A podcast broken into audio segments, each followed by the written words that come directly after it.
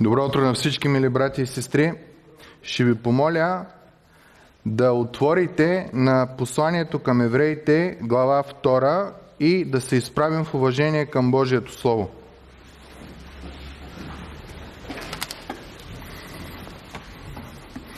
Изучаваме един доста богат текст, пълен с надежда и с отеха за всеки един от нас. И особено днеска ще говори боговдъхновения автор за нещо, което е... Няма човек, кой да каже, тук мен това няма засяга. Ще прочетем от стих 5 до края на главата. Глава 2 на евреите, стих 5.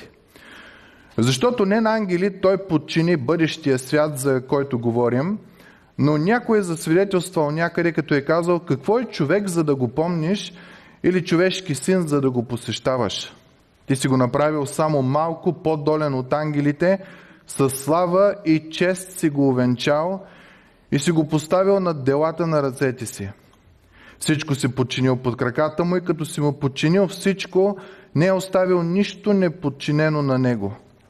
Обаче сега не виждаме още да му е подчинено всичко, но виждаме Исус, който е бил направен малко по-долен от ангелите, че увенчан с слава и чест поради претърпяната смърт, за да вкуси смърт с Божията благодат за всеки човек. Защото беше уместно онзи, заради когото е всичко, и чрез когото е всичко, като привежда много синове в слава, да усъвършенства чрез страдания начинателя на тяхното спасение.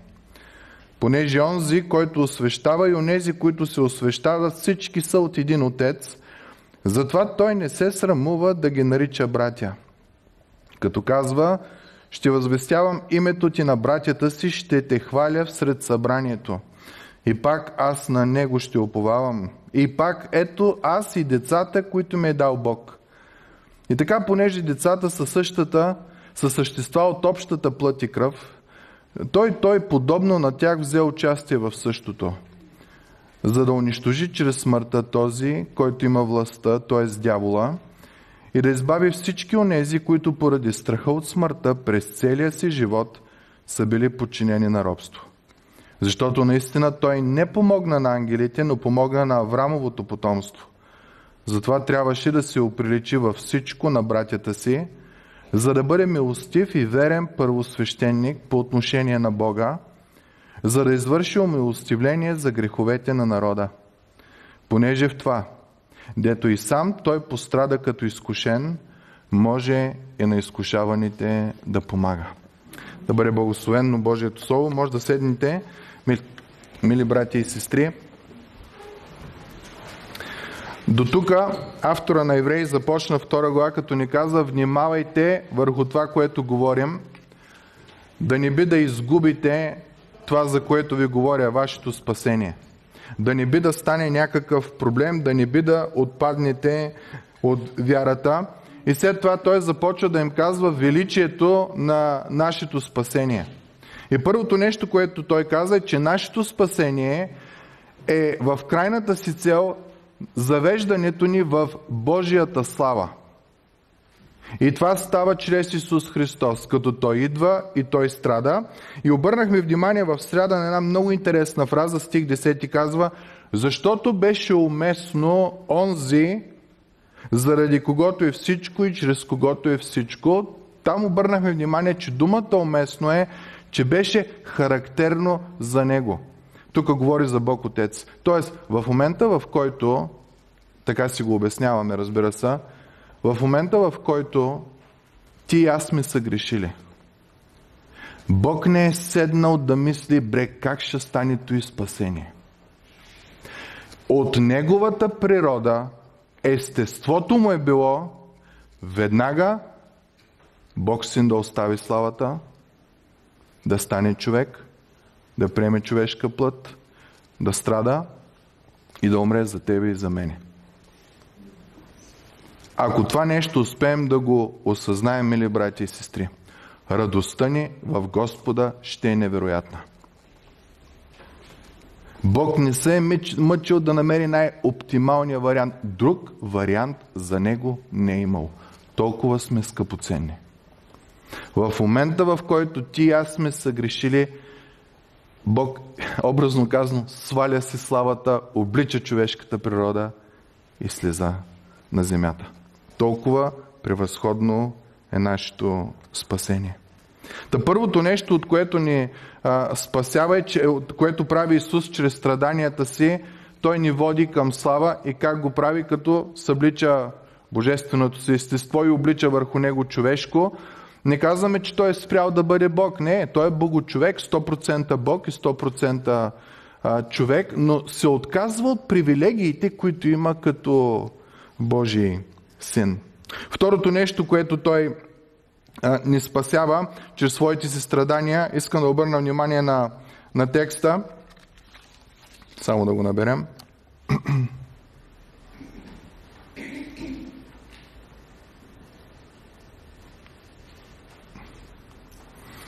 Второто нещо текста ни казва и така, понеже децата са същества от общата плът и кръв, той, той подобно на тях взе участие в същото, за да унищожи чрез своята смърт онзи, който властва над смъртта, т.е. дявола, и да избави всички онези, които поради страха от смъртта през целия си живот са били подчинени на робство. Защото наистина той не помогна на ангелите, но помогна на Аврамовото потомство. Не знам дали успявате да обърнете внимание на, на три фрази. Има тук има един, който има власт над смъртта. Това е дявола. Говори се за страх от смъртта и накрая ни се казва подчинени на робство. Това са думите, с които се характеризира човешката раса. Битката, която ние имаме в този живот е срещу греха, сатана и смъртта. Страхът от смъртта. Страхът да не умреш. Са оковите, които Сатана в днешно време използва, за да хваща всеки един от нас в робство. Много от нас се впускваме в някакви огромни прицелни точки в живота, пренебрегвайки абсолютно всичко друго семейство, деца, Бог. Само и само по някакъв начин да измием, да притъпиме чувството на страх от смъртта. Някои от нас поради този страх започват да използват определени суб, субстанции – някои са течни, други са прахообразни, трети са инжектират. Но страха от смъртта, виждаме, че дявола използва този страх от смъртта, ни държи в едно робство и ние не можем да сме свободни. Нека се замислим, смъртта е винаги около нас. Като видим линейка, да вървят лампите и сирените, сърцето ни потъва. Ако сме в самолет и изведнъж се случи турбуленция, както си летиш изведнъж падаш, когато корема, гърдите и всичко ти отива в гърлото, изведнъж отново започваш да се а, притесняваш. Реалността на смъртта ни облива като студен душ.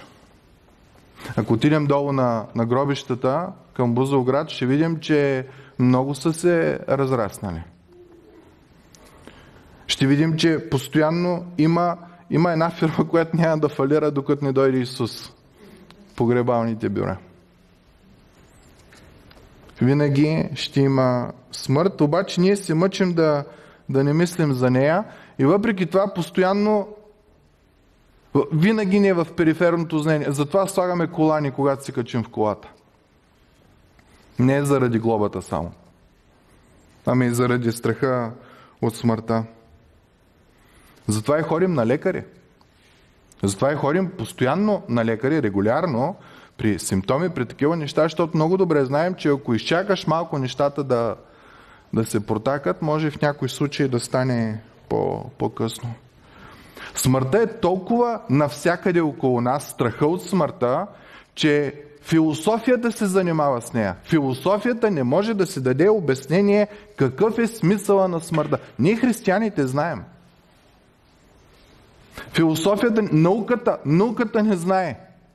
Не може да даде отговор, не може да я обясни. И всъщност, ако се замислим, всяка една религия на света се мъчи да даде точно отговора на живота и смъртта. И страха от смъртта. И този текст ни казва, че има един, който използва смъртта, за да ни владее. Това е Сатана. И казва, че този начин на владение е робство. Вкарвате в някакво робство. И виждаме, че Исус е дошъл да умре не само да ни спаси от нашите трудности и притеснения, които имаме, ами Исус е дошъл да ни спаси от, Библията го нарича, последния враг. Смъртта. Трябва да сме освободени от робството на смъртта. Защото какво означава да си роб на смъртта? Всеки един от нас, вярваш или не вярващ, както и да живее, знае, че един ден ще дойде видео в ден в живота му.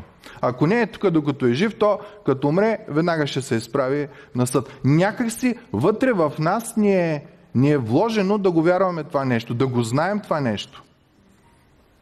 И това може би е милост от Бог, за да може съзнанието в някакъв момент да се, да се събуди. И ние знаем, че изправяйки се пред Бог, съдята над всички, там няма подкупи, там няма умилквания. Той е праведен, той е свят. Там нищо общо няма с съдилищата на човеците. И Сатана използва този страх в тебе и в мене да ни контролира, да ни поробва, казва текста. Сатана започна своето си действие още в Едемската градина, ако си спомнете на Адам и Ева. Отиде и като започна да лъжи Адам и Ева, ма няма да умрете бе. Яще, яще, пи, уливай се, живей както искаш, един живот живееш, радвай се, наслаждавай се, няма да умреш бе, Бог не е толкова зло. И в момента, в който Адам и Ева вкусиха от плода, Сатана един вид се обърна и каза виновни. И Бог, понеже е верен на същността си, отиде им каза какво направи ти, ти и ти. Така прави и днес, между другото, сочени с пръст в Божието присъствие. Вие знаете ли това? Библията казва, че ден и нощ той клевети братята. Ще кажеш, че това му е това му е функцията. И някой ще каже, да, ама той лъже. Всъщност Божието присъствие не може да има лъжа. Така че всяко нещо, което Сатана клевети тебе и мене пред, пред Бога в Неговото присъствие е истина. Той дет се нарича Твой човек. Боже, ма той изкука с нощи. Та наби, та се развика, та крещя, та какви не работи. А пък в бизнеса да го видиш, мамо, да го видиш в личния му живот с тебе, устите му говорят за Бог, ама делата му нищо общо няма. И винаги ще е прав, като го казва, защото Божието присъствие няма лъжа. В Захария 3 глава от 1 до 3 стих на Захария се дава едно видение за Исус, ама не Господ Исус, ами за първосвещеника Исус, който е изправен пред Божието присъствие. И чуйте как се описва. Господ ми показа първосвещеника Исус, не говори за Спасителя, който стоеше пред ангела Господен и Сатана стоеше отдясно му, за да го обвини. И първосвещеника мълчеше. Що? Защото всичко, което казва Сатана е вярно. Текста продължава. А Исус беше в изцапани дрехи, като стоеше пред ангела. В Библията изцапаните дрехи са символ на нашите дела. Та, ти си пред Божието присъствие. Има един, който никога не бърка, понеже пред Бог няма лъжа и той обвинява, обвинява, обвинява, обвинява и ти стоиш там с мръсни дрехи и сега казва всичките ни добри дела пред Бог са като мръсни дрипи. Ние си живеем живота някакси три дена ще съм добър и една седмица няма да съм добър или обратното, три дена лош, една седмица добър и някакси се успокояваме вътрешно, че горе-долу везните в живота нали, Бог е справедлив, ще види, че доброто е повече от злото, когато ние не знаем, че си имаме разправи я с един свят, велик, морален, праведен и справедлив Бог. Тия везни, дето ние сме си ги измислили, ние сме си ги измислили. При Бог, за да отиде човек, трябва да има съвършенство. Трябва да си свят. Е как ставаме святи? Текста ни казва, виждаме Исус. Друго няма. Само чрез Исус, който дойде в плът и кръв, умря, за да унищожи делото на Сатана. Да използва смъртта, страха от смъртта, за да ни прави негови роби. Вижте в 1 Йоанна 3 глава 8 стих какво казва. За това се яви Божия син, за да съсипе делата на дявола. Толкова е важен Исус за тебе и мене. Толкова велик Спасител е. И като четем този текст, няма как да не се сетим в Стария Завет. Божия народ беше роб, бяха роби в Египет. Имаше един зъл фарон, който реши, че те са проблем, че трябва да ги унищожи. И ги мачкаше, и ги убиваше, и първородните убиваше, и хората стенеха, и стенеха, и викаха за помощ. И Бог изпрати Спасител. И чрез него, Моисей, унищожи и фарона, и армията му, и освободи неговия народ. По същия начин, мили братко и сестро, Бог, виждайки нашето немощно състояние, роби на страха от смъртта, Той спраща Исус който щупва оковите на този, който, използвайки смъртта, на е хванал в тях и ни спасява. Текстът казва, защото наистина той не помогна на ангелите, но помогна на Аврамовото потомство. Тук веднага някой може да си каже, ама ангели ще се спасят ли? Не. Смъртта на Христос е за тебе и за мене. Неговото спасение е към хората. И тук ни се казва една много интересна фраза на Аврамовото потомство. Някой ще каже, че аз нямам еврейска жилка. Обаче искам да ви прочита какво казва Библията. Кои са Аврамово потомство? Да не вземе някой да се обърка. Това е Галатяни 3 глава.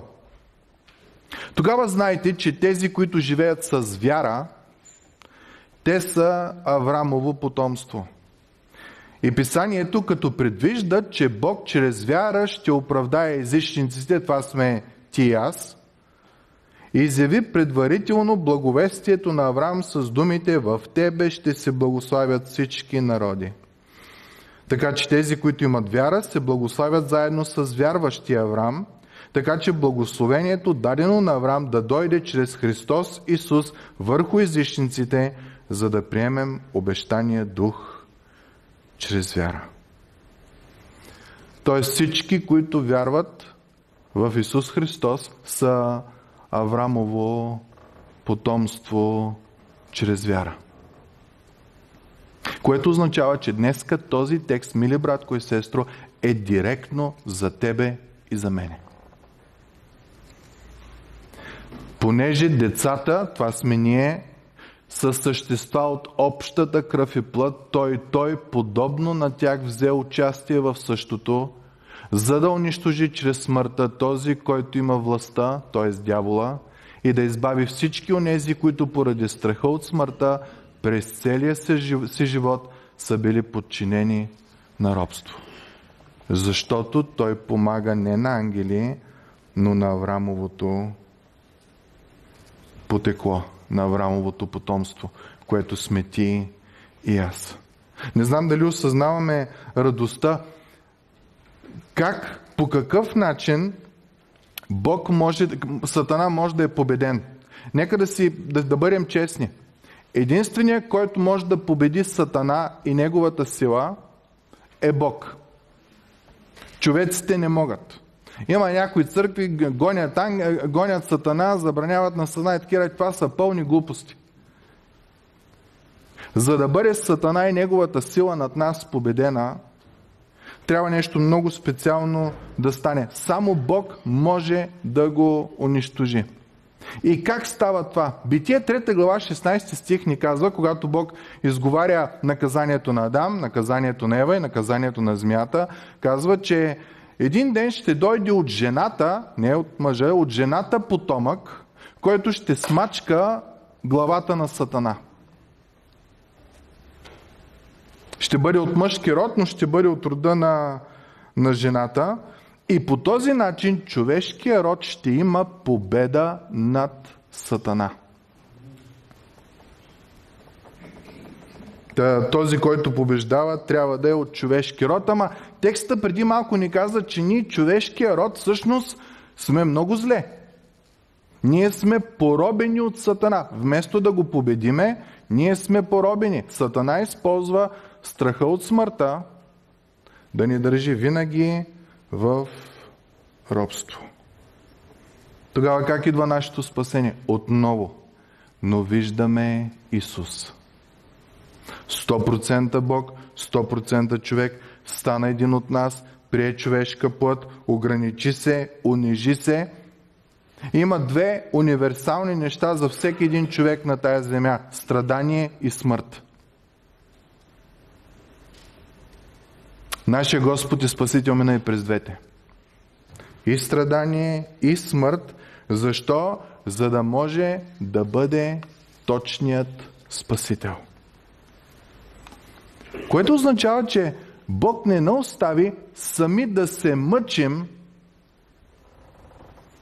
да си извоюваме спасението и свободата. Представете ли си, ако Бог каже, ейте Словото, 10 Божи заповеди, 613 допълнения да ти обяснат за какво става въпрос и успех да носа видим на небето. Няма такова нещо. Това е Бог, който е милостив. Това е Бог, който е любящ. Това е Бог, който знае унизеното състояние на нашата плът и знае, че вместо да сме победители, нищо не ни е подчинено, а напротив, ние сме подчинени на страха от смъртта и съд дявола си играе с нас като, като дявол. Но виждаме Исус. Стана един от нас. Смири се, унизи се, за да може да изработи Твоето и моето спасение живя цялата палитра на човешкия живот. Той беше сукалче, беше тинейджър, юноша, беше младеж, стигна до мъж в пълна зрялост. Цялата палитра живя с една единствена цел, за да победи този, който ни държи роби. Сатана, който има власт над смъртта, за да ни държи роби. И като дойде Исус, ни спаси от властта на Сатана, спаси ни от страха от смъртта и чрез своята си смърт Исус даде това спасение за тебе и за мен. Което означава, че ние, които сме повярвали в Исус Христос, предали сме живота си, покаяли сме се за греховете си, започваме да живеем един нов начин на живот. Ние имаме правото да нямаме страх от смъртта заради Христос. В Коринтияни Павел казва, всичко е ваше.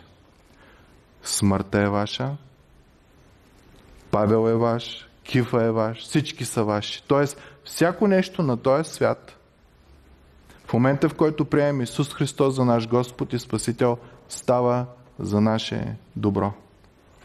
Сатана може, смъртта може ли да насмачка, ако вярваме в Исус? Не. Тя един виж ще ни заведе по-бързо до Неговото присъствие.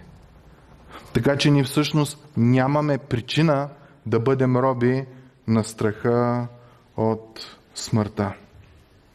И в следващия стих идва, може би, най-важната част, която показва основния проблем, защо Исус е тук. Значи първото беше да ни заведе в слава, второто беше за да ни заведе в слава, трябва да ни изведе от робството на страха от смъртта, където дявола с един към шик е наоковал и си играе с нас. Но идва и третото, което е много важно. Затова трябваше да се оприличи във всичко на братята си. Втори път споменава тая фраза, за да бъде милостив и верен първосвещеник по отношение на Бога, за да извърши умилостивение за греховете на народа. Стих 17 ни казва, че нашия най-голям проблем в живота, мили брати и сестри, не е дявола, не е и смъртта. Нашия най-голям проблем е Бог. Защото ние сме грешни. А Той е свят. И в Неговото присъствие не може да има нищо, което е грешно, мръсно и несвято. Библията ни казва, че извън Исус ние заслужаваме унищожение, присъда, пъкъл за цяла вечност. Това е което ние получаваме. Бог е съдята, пред който няма подкуп. Бог е съдята, пред който няма, няма шикалкавене. И това всъщност е нещото, което ни кара да имаме страх от смъртта. Защото един ден след това настава Божия съд. И кой е изхода тогава от това наказание, което заслужаваме всички? Текста ни го казва. Буквално текста казва, че ние имаме проблем с Бог и Бог плаща цената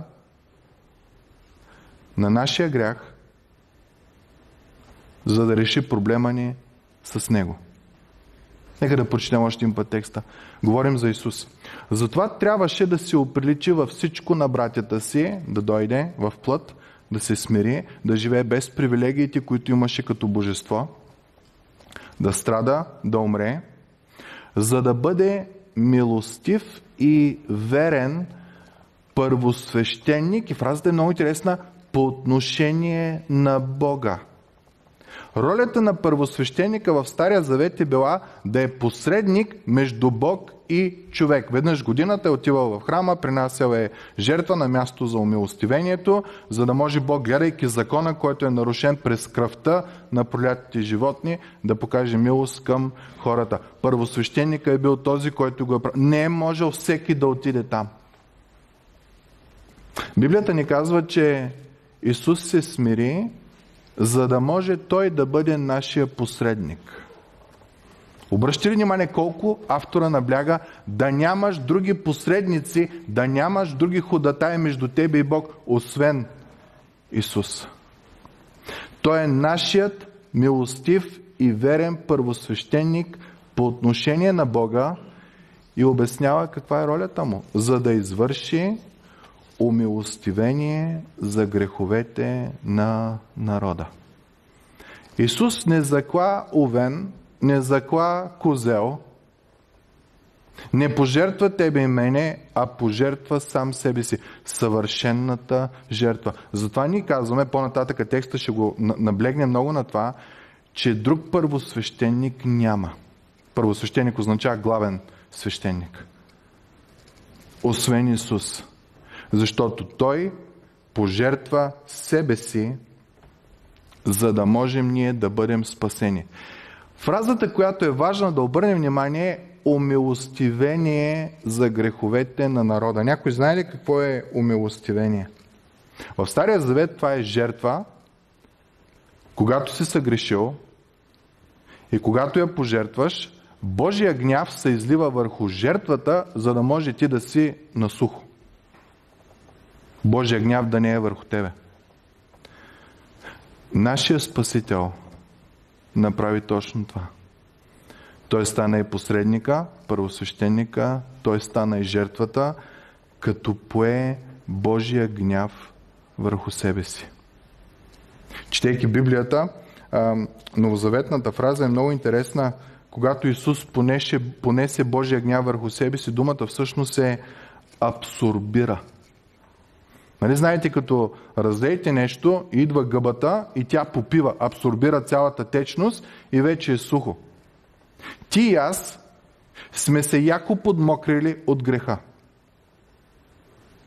И от страха от смъртта, Сатана си играе с нас както си иска. Някой го удря в алкохолизъм, трети го удря в нарком, наркомания, четвърти го удря в мания за величие, да е най-добрия, най-добрия, най да не мисли за смъртта.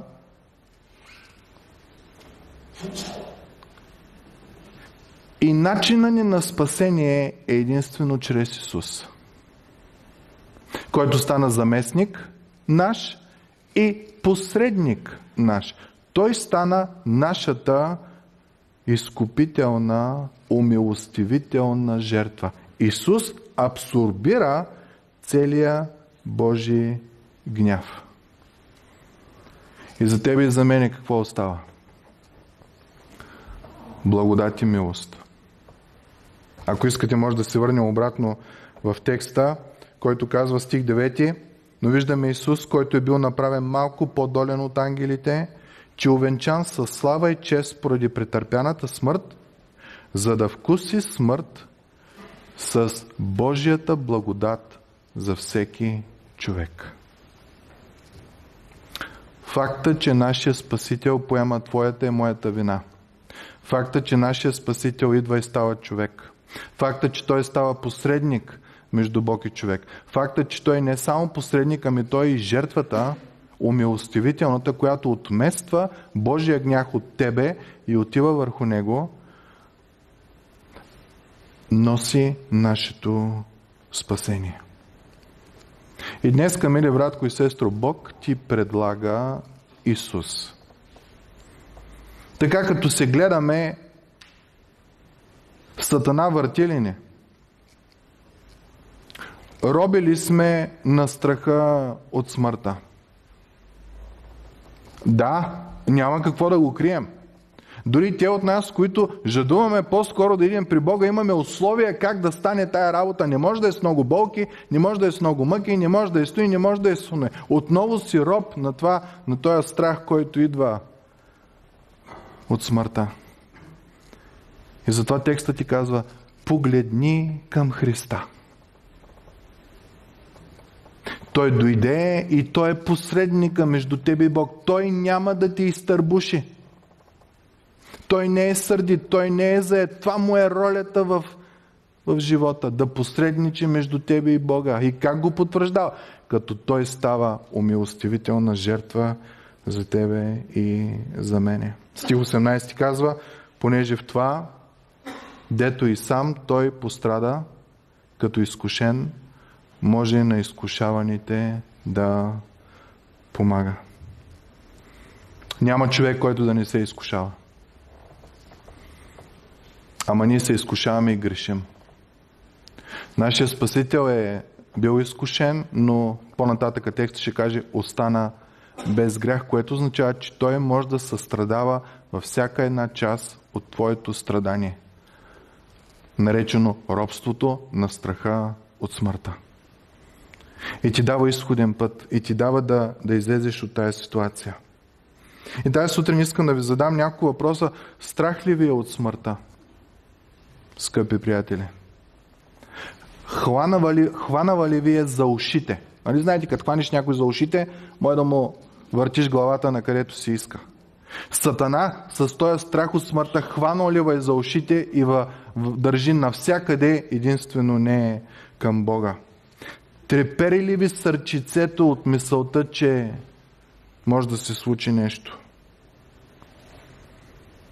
Ако сте се покаяли, ако сте приели Исус Христос за свой Господ и Спасител, мили братко и сестро, тая сутрин ти няма нужда да имаш страх от смъртта. Апостол Павел казва, вече не ме е страх. Живота ми е скрит с Христос в Бога. По-силно, по-безопасно място от това няма. Затова Павел казва, ако съм жив тук, аз съм жив заради вас. Ако не съм жив, аз съм при Бога. Няма трета част. Ние нямаме причина да се страхуваме от смъртта. Защото нашия Спасител е и посредника, и умилостивителната жертва. Когато дойде деня на страшния съд, нашата присъда ще бъде оправдан заради Исус. Защото той абсорбира целият Божий гняв за нашия грях. Има някои тук, които още не са се покаяли. Има някои тук, които не са приели Исус Христос за свой Господ и Спасител. Не живеят по този начин. Нали, е, посланието към Яков има една единствена цел. Ти казваш, че вярваш, добре правиш. Покажи ми делата си на вяра. Защото явно има много хора, които са казват, о, аз съм вярваш, аз съм вярваш, аз съм християнин, аз съм това, аз съм това. И явно на, на Яков му е дошло до тук, брата Господен. И се е казал, нека да говорим и наистина като четем това послание, то е нож, който реже. Там няма масло да замазва. Там всяки стих, всяка глава реже. Имаш вяра? Покажи ми делата си. Защото вяра без дела на вяра е мъртва вяра. И може би има някои от нас днес, които са такива и ни е страх от смъртта. И искам да ви кажа, с право ви е страх от смъртта, защото след това настъпва съд пред един, който е верен, който е праведен, който е свят. При него няма шиколкавене. При него няма, е, не си направил толкова лошо, колкото Хитлер, няма проблем. Не, не, не, не, не. Той гледа абсолютно всяка една част и между другото, вие не сте глупави. Вие знаете, че идва видео ден. Но Сатанава е хванал с едни клещи и ви прави роби на страха от смъртта. И ви е хванал за ушите. И ви води навсякъде. Само да е на Неговата. Искам да ви кажа тая сутрин, че в Исус Христос ти имаш победа. Приеми го за Твой Господ и Спасител. Покай се за греховете си. Кажи, Господи, аз до сега не съм вървял в Твоя път. Моля те, прости ме. Единственото, което Бог иска е искрено да го направиш. Не ти иска парите, не ти иска имотите, не ти иска нищо. Напротив, Той ще ти даде. Той до сега ти е дал. Причината да работиш, да изкарваш, да имаш сила е, защото Бог е благоволил. Но Той иска още едно. Лична връзка с Тебе. И Библията го описва по уникален начин. Невеста с младоженец. Не баща и син. Невеста с младоженец. Най-близката връзка, която може да съществува. Исус напълно разбира твоите и моите страдания и изкушения. Ама напълно. И може да състрадава.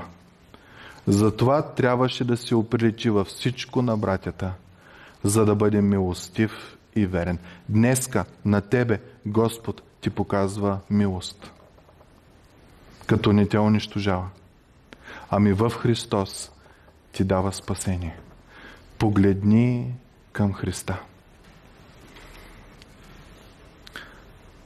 Тези дни се подготвях за едни курсове по богословие, които трябва да водя относно катехизисите или изповедите на вяра, които са. Ми попадна, може би, един от най- ранните протестантски катехизиси, символи на вярата. Искам да ви прочита само първата първата част. Те са под формата на въпроси. Задава се въпрос и отговора и с това завършваме. 1500 година. Въпросът е, каква е единствената ти отеха в живота и смъртта? Отговор. Че с тяло и душа, живеещ и умиращ, аз не принадлежа на себе си, но на своя верен Спасител Исус Христос, който със своята скъпоценна кръв напълно ме изкупи от всичките ми грехове, ме избави ме от силата на Сатана и така ме пази, че без волята на моя небесен баща нито косъм не може да падне от главата ми и че всяко нещо съдейства за моето спасение. И във всичко това, чрез своя святи дух – той също ми дава увереността за вечния живот и ме прави искрено, купнеещ и готов от сега нататъка да живея с Него. Колко прекрасна изповед, може би основана на тия стихове. Нека да предадем живота си на Исус. Ако пък сме го направили, ама нещо сме се окаляли, отцапали, Нека да се покаем. Той е все още милостив. По-нататък текста ще каже, сега идва като агне, ама после ще дойде като лъв. И няма да има вече прошка. Сега е спасителния ден за тебе и за мене. Нека се помолим. Отче святи и правени, толкова ти благодариме за тая радост, която имаме в Тебе. Спасението на душите ни. Благодариме ти, Господи, че това спасение е на 100% е изработено от Тебе, за да не може ние да се лутаме и да се притесняваме, извършили сме нещата както трябва или не както трябва. Единственото, което ти искаш е доверие в Тебе. Гледайки всичко около нас, то се скапва, но ти ни казваш, погледни към Христа. Той те е възлюбил, Той те е спасил, Той е дал живота си за тебе, Той е посредника между тебе и Бог и Той е умилостивителната жертва. Абсорбира Божия гняв върху себе си. За да може ти и аз да имаме спасение, милост и благодат. Благодарим ти, Господи, за този велик Спасител. Благодарим ти, че си ни го дал и изявил. Моля те, прости ни, ако начина ни на живот не отговаря на тая велика жертва, която ти си направил. Господи, когато съгрешихме, ти не се и двуми. Направо стана човек и дойде да страдаш и да умреш за нас. Пък ние, Господи, как се оливаме? Прости ни, Татко. Нека да се върнем обратно към Тебе, към тая радост, която Ти даваш. А тези от нас, които не Те познават, Боже, моля се, моля се за тях. Да Те приемат за Господ и Спасител. Да осъзнаят, че друг като Тебе няма. И че Ти имаш властта да победиш Сатана и греха и смъртта. И нека бъдем Твои последователи. В името на Христос помолих това. Амен.